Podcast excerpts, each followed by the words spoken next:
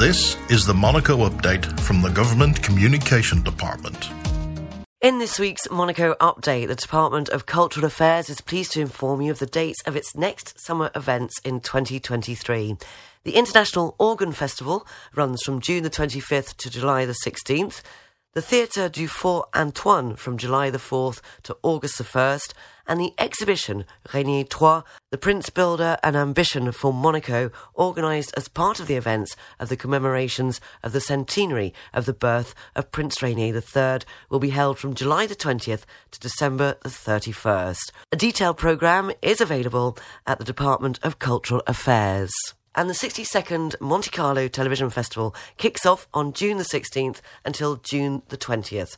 For a week, many events and evenings have been organised as part of the festival. There are meetups, signing sessions, and behind the scenes are offered free of charge and allow the public to meet and chat with the stars of their favourite television series.